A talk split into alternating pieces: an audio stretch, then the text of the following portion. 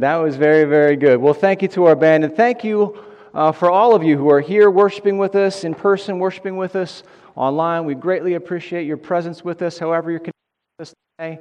Uh, thank you for being here. We are in part three of an eight part series. You heard me right, eight parts. Uh, a message series that we are calling Renovations. And this is a message series about the church and how we need to renovate and change and transform the way that we think about church, what church is, what church is supposed to be, what church was always intended to be. And that's what this series is about renovating our hearts, renovating our minds, renovating our thinking about church. In week one of this series, we talked about church as a movement. Church is not a building, church is not an event, church is not a club for Christians. It's definitely, definitely not that. But church is a movement, it is the movement of Jesus Christ in the world. And I do not think it's an overstatement to say that the church is the hope of this world. It really is.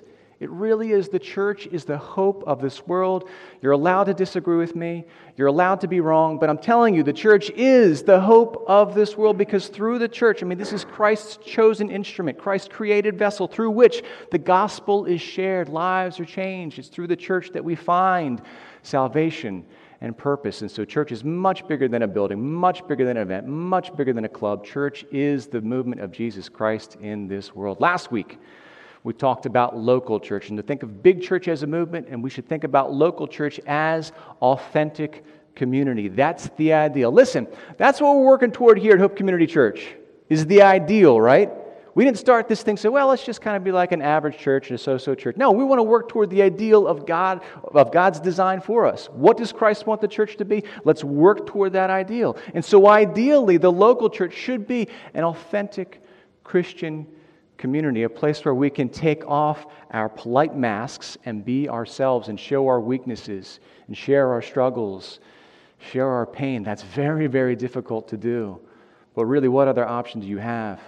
Just keeping those things in your life hidden, keeping those sin issues hidden in dark corners, those, those pain moments that you've experienced, keeping your pain hidden or your weakness hidden. I mean, that's what so many people try to do in this world. We try to keep those things hidden. But in that ideal community, that ideal church setting, we should be able to share our weaknesses in the context of that authentic Christian community.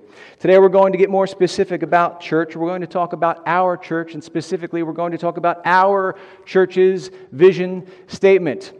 Some of you know our vision statement very well, some of you do not. Some of you might be newer to the church, and this is an opportunity to talk through our vision statement. We have one as a church. Now, our vision statement as a local church is an attempt to put words to God's vision for this his church. That's what the vision statement is. There are so many different ways that churches and, and businesses too can come up with vision statements. Some churches have vision statements and then a mission statement, and it's a, several paragraphs or it's many pages, and that's fine. So, what we've done here as a church is we just have one sentence. One sentence. I believe, and, and listen, this is my personal opinion, and you can disagree with that.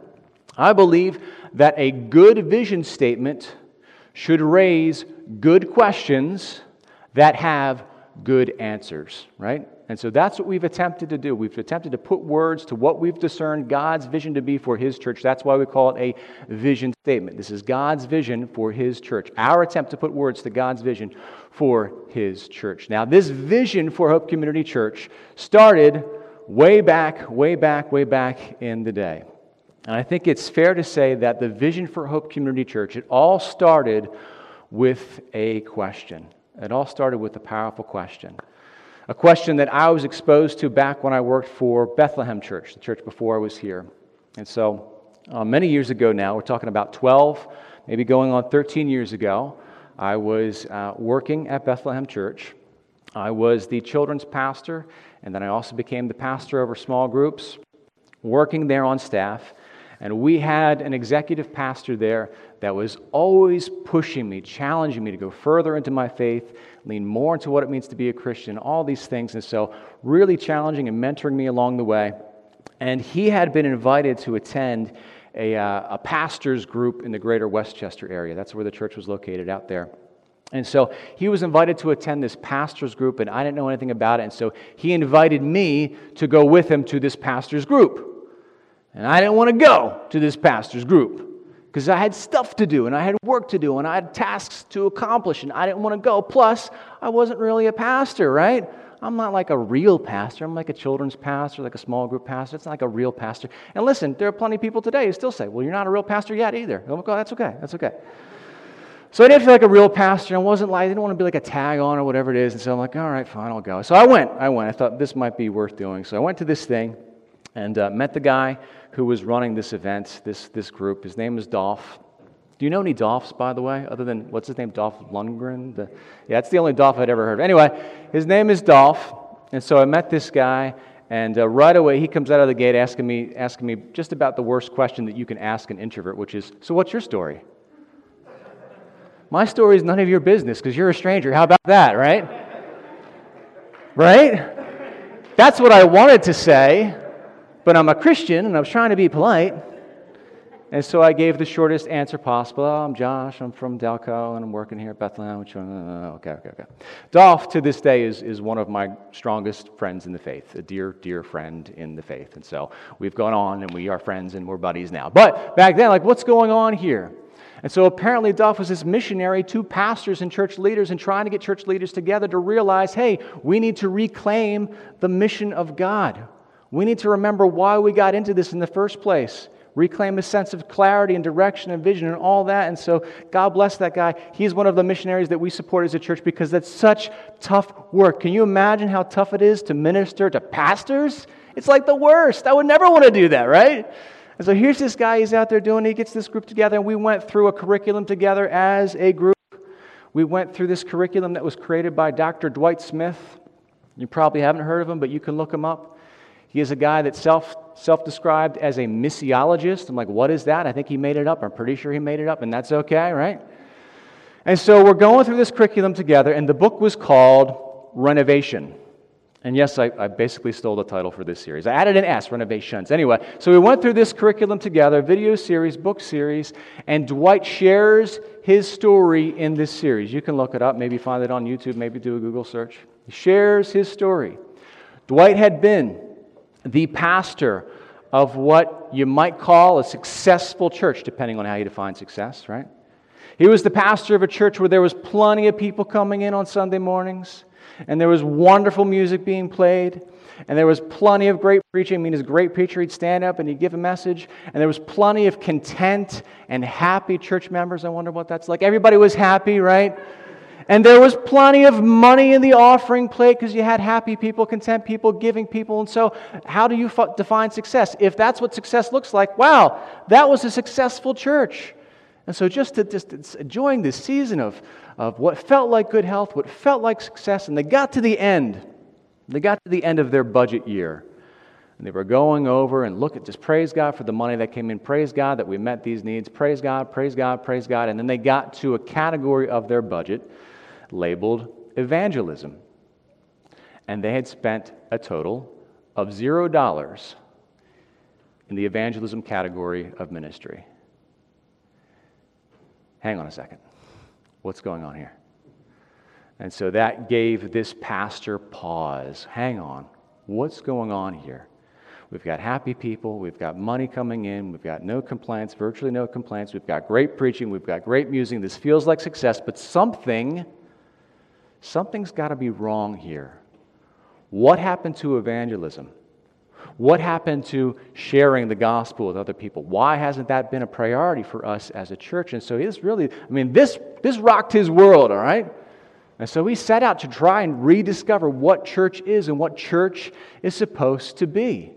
And in his journey of trying to figure out what church is supposed to be, he arrived at a question. It's a question that he shared in this curriculum. It is the question that shaped the idea of Hope Community Church. And the question is very simple, but very important. Are you ready for it? The question is what does God want? That's simple. What does God want? Now, that's a strange question for some of us because we don't, I don't know, some of us don't think about God as having wants, as having desires. Well, God does have wants. He does. Do you have desires? I mean, do you, do you have wants in your life? Well, you were created in the image of God, and maybe that's why you have desires, because God is a God of desire. He has desires. You know that God has passions? You passionate about anything? Come on, men. Are we passionate about stuff? Sure, we are. We're passionate about. We have passion. We were made in the image of God. He's passionate about things. God has passions. He has wants. He has desires. The reason that this question is so important, what does God want, is because the only reason that church exists, the only, I can't stress this enough, the only reason that church exists is in order to give God what He wants.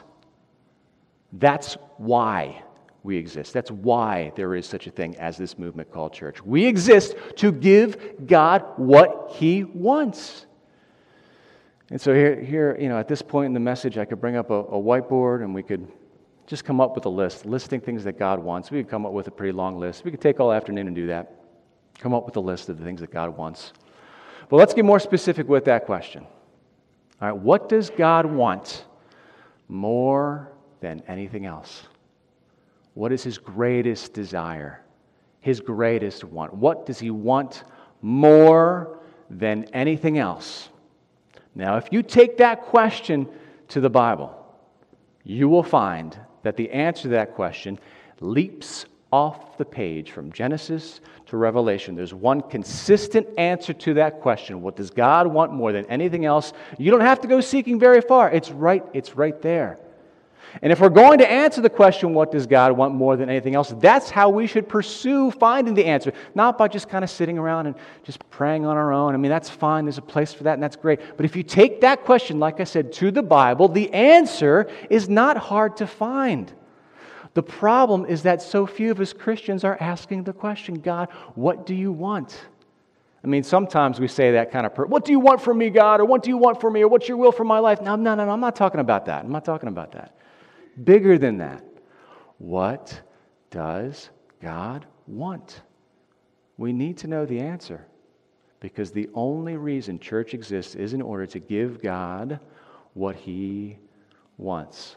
I picked one passage, one of my favorites. I picked one passage that speaks to this desire of God. It's in your bulletin. Lori read it for us just a few moments ago. Take a look at that. 2 Peter chapter 3, verses 8 and 9.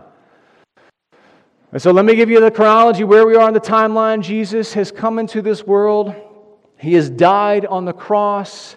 He has been resurrected. He has spent time with his disciples. He has launched the church. He has ascended into heaven. The church has begun. This movement has begun. And as people become followers of Jesus, as people join this movement, they are waiting for the return of the King.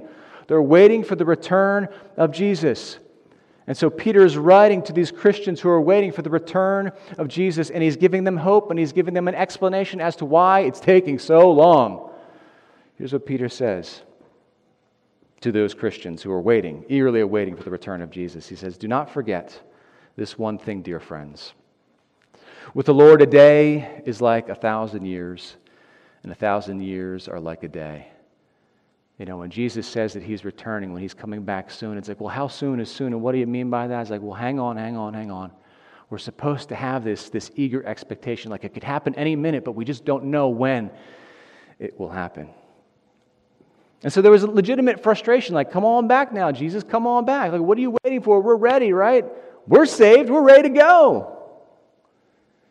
Peter explains the Lord is not slow, he's not being slow right? He's not delaying. The Lord is not slow in keeping his promise as some understand slowness.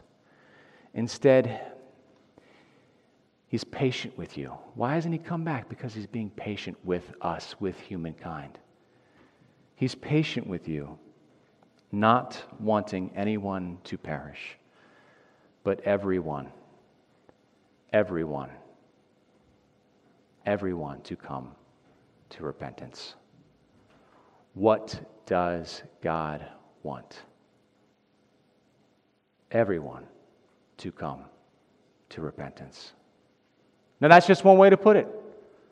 That's just one way to put it. What does God want? You've heard it said different ways. God wants to redeem humankind. That's, that's a way to put it. God wants to rescue us. Absolutely. God wants to save us. Why don't we put it as simply as we can? What does God want more than anything else? He wants to save us. How about a simple answer to a simple question? He wants to save us. And by us, I don't mean, well, just religious people. By us, I mean humankind. God does not, oh, thank you, Peter, for clarifying. God does not want anyone to perish in their sins. He does not want that. Instead, He wants to save everyone. He wants everyone. He wants, if He had got His way, everyone would receive salvation. Everyone would receive repentance. Everyone would receive forgiveness. Everyone will receive eternal life if He got what He wanted. That's why the church exists, to give God what He wants. Now, here's the thing about this want of God's, this desire of God's. He is not passive about His desire. He has been aggressively pursuing what he wants all throughout human history, Genesis to Revelation. Aggressively, just the Bible tells us, and really since then, aggressively pursuing this, trying to get what he wants. God has gone to incredible lengths to get what he wants. He wants to save us. Do you know what that's like? To aggressively pursue something that you want, right? Oh, I want that. I'm going for it. You get maybe like a job opportunity come up. you think, man, that's for me. I can do this. I can do this. Let me get my foot in that door. Let me get that interview. I want that. And you aggressively pursue it, right? What about husbands in the room? Do you remember that first time it occurred to you? Oh, that's it. She's the one. She's the one. That's the heart I have to win, right? Right? Remember that? I see you smiling through your mask, guys. Yeah. That's the heart. That's it. Okay, okay, okay. You weren't passive back. Well, we'll just see what happens, right? Right? To go after something that you desire. You don't believe me? Look what God has done. Look what God has done just to have the opportunity to save us. And it's cost him significantly. God sent his one and only Son into this world to die for us in order to give us the free gift of eternal life. You, you know how gifts work, right? Gifts are free to you because somebody else paid for them, right? Did you get any gifts over Christmas? Yeah, because somebody else, somebody else paid for it. Salvation is a free gift to us because somebody else paid for it. God paid for it with the life of his son. The sacrifice that God made is compounded exponentially because it's not just the Father giving up the life of his son, it's Jesus, the man, the Son, giving up his life for us. Extremely expensive. It cost him his blood to purchase this gift to give to us. And it's our job as the church. We don't do the saving, we just bring the message of salvation. It's our job. The gift has already been purchased, we just share it with other people. It's our job as the church to share this gift with others. What does God want? He wants to save us. That's what the church should be about. The only reason the church exists is to give God what He wants. That's it.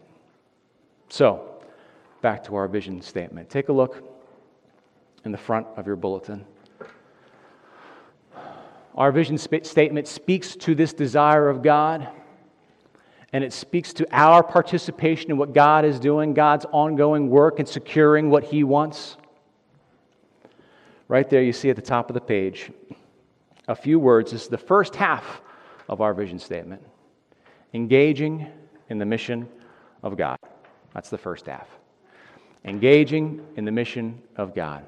And so that first half of the statement, in and of itself, tells us a few things about our church. One thing it says is that we are a church that believes in God. We believe in God, which raises the question well, which God do you believe in? Do you know which God we believe in here at Hope Community Church? We believe in the God of the Bible. I can't tell you that we believe in the God of Christianity because I don't know how to define Christianity, right? Lots of different ways to define that term. But I can tell you that we believe in the God of the Bible, God as He has revealed Himself to us in that compilation of ancient texts, in that revelation. We believe in the God of the Bible. Furthermore, we believe that God is on a mission. It's a rescue mission, it's a mission to save humankind. We believe in the God of the Bible. We believe that God is not passive, but He's actually on a rescue mission. Furthermore, we believe that we have been called to engage in that mission. That we, let me put it a different way, we have been created for the purpose of engaging in that mission, right? It's not just, hey, we've been invited to participate. It's bigger than that. It's bigger than that. We have been created for the purpose of engaging in the mission of God. That's why the first half of our vision statement simply says, engaging in the mission of God. Let me give you the second half of the statement. If you've got a pen with you, I want to encourage you to write right on your bulletin, write the other half of this statement, write it right on there. You've got space. Here's the full statement engaging in the mission of God for the sake of the lost. For the sake of the lost. Engaging in the mission of God for the sake of the lost. Let's talk about that term lost. What's that all about? That is not a negative term. That is not a put down, anything like that. What we mean by that term, the lost, it just means those who have not been rescued yet, those who have not yet received salvation in Jesus Christ. That's what we mean by the lost. Engaging in the mission of God for the sake of the lost. Now, let me tell you something about the second half of our vision statement, right? It is absolutely redundant because the mission of God is for the sake of the lost. The mission of God is to save the lost. But we put that redundancy in our mission, uh, vision statement on purpose. Do you know why? To remind us that church, to remind us Christians that the church does not exist for our sake, but the church exists for the sake of the lost. It's a reminder to us that the church does not exist for the sake of the saved, that the church does not exist for the sake of the Christians, but our church exists for the sake of the lost, engaging in the mission of God for the sake of the lost. Week one, I talked to you about church. It's not a Christian club. It's not about Christians getting together and do Christian stuff. And a lot of you nodded your head and you agreed with me. Here's where the rubber meets the road. The church does not exist for the sake of the saved, but the sake of the lost, engaging in the mission of God for the sake of the lost. Okay, Christians. How does that sit with you, that vision statement? How does that sit with you? Because sometimes when I talk about the vision statement of our church, those Christians are like, yes, that's the kind of church I want to be a part of. And you're nodding your head and you're smiling, yes, we want to exist for the sake of the lost. But let's be real. Not every Christian has that same response to the vision of Hope Community Church. Are you, are you uneasy with our vision that we exist for the sake of the lost? Does that make you uneasy? Does that make you uncomfortable? Here's what I want to say to you that's okay. That's if, if listen, if, if as me, I'm talking to Christians for just a moment here. Listen, Christians, if if this doesn't resonate with you as a believer, if you don't feel called to, to this specific vision for this specific church, I want you to know that, that that's really okay. But, but we're not going to change our vision, okay? That's, that's who we are as a church. So, so listen, just, we're just being polite here. If you feel called to something that's not this, that's okay. You do realize that we're not the only church in Delaware County, right? There are other churches that have other purposes and other visions and work towards other things, but we have our own little specific niche here. We engage in the mission of God for the sake of the lost. And so I just, listen, I know it can be kind of a weird thing, but, but you need to know that, Christians. If God's not calling you to this, then, then find out where God is calling you, right? And, and, and go there with, with our blessing. And I know that's maybe kind of counterintuitive for churches to kind of send people away, but but we don't, we don't want to withhold you from fulfilling your calling. And so I'm asking you, I'm, I'm challenging you, Christians, to be honest. Does this resonate with you? Is this the church that you're called to, to engage in the mission of God for the sake of the lost? Can you, can you deal with that? That you're a part of a church that does not exist for you? That's not going to cater to Christians? That's, that's a sacrifice. And we don't exist for the sake of Christians. We exist for the sake of the lost. Let's get more specific. The lost right here in Ridley and Nineveh, the lost right here in our community. I mean, listen, there are lots of wonderful different vision statements that different churches have and lots of different things that they pursue. And that's, that's fine, but we don't have to be all things to all people. That's not how it works. Our vision is very specific to engage in the mission of God for the sake of the lost right where we are. Why not pick where we are and work with the people that are right here, right?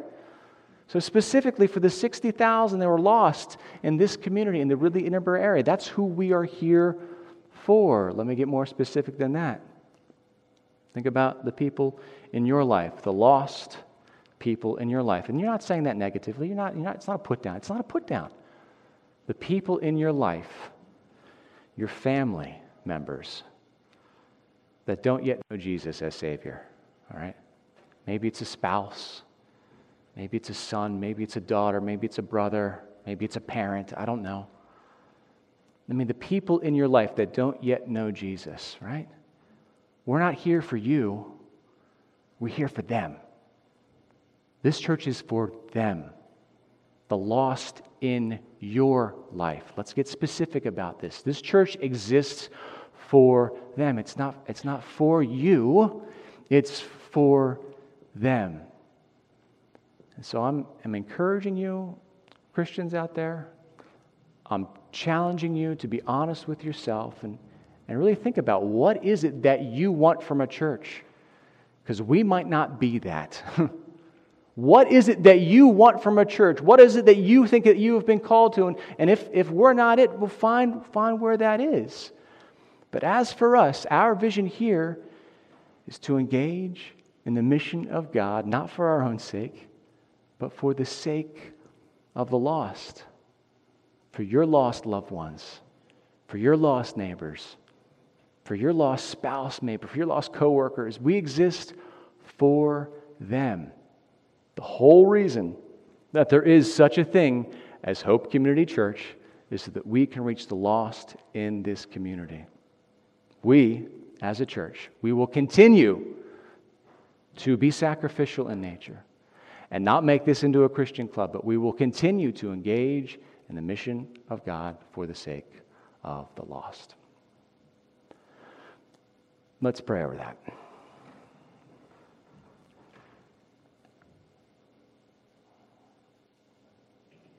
Father, we thank you for creating us for this purpose to engage in your mission, to have a sense of purpose in this world, and to, Father God, to help you get what you want.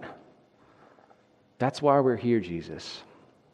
And so, Father, I thank you for those who are who have been willing to sacrifice for the sake of, of this work, for the sake of your mission. Father God, I, I ask that you would give us, those of us who consider ourselves members of, of this, your church, give us the willingness to continue to sacrifice for your sake. Father God, it's those moments when we see a lost person saved, when we see a lost per- person baptized. Those are the moments that we celebrate. Those are the moments that we, we work toward. Those are the moments that we, we yearn for, Father God. And so, as we go on as your church, Jesus, please, we ask that you would bless us with more of those moments. We pray this all in Jesus' name. Amen.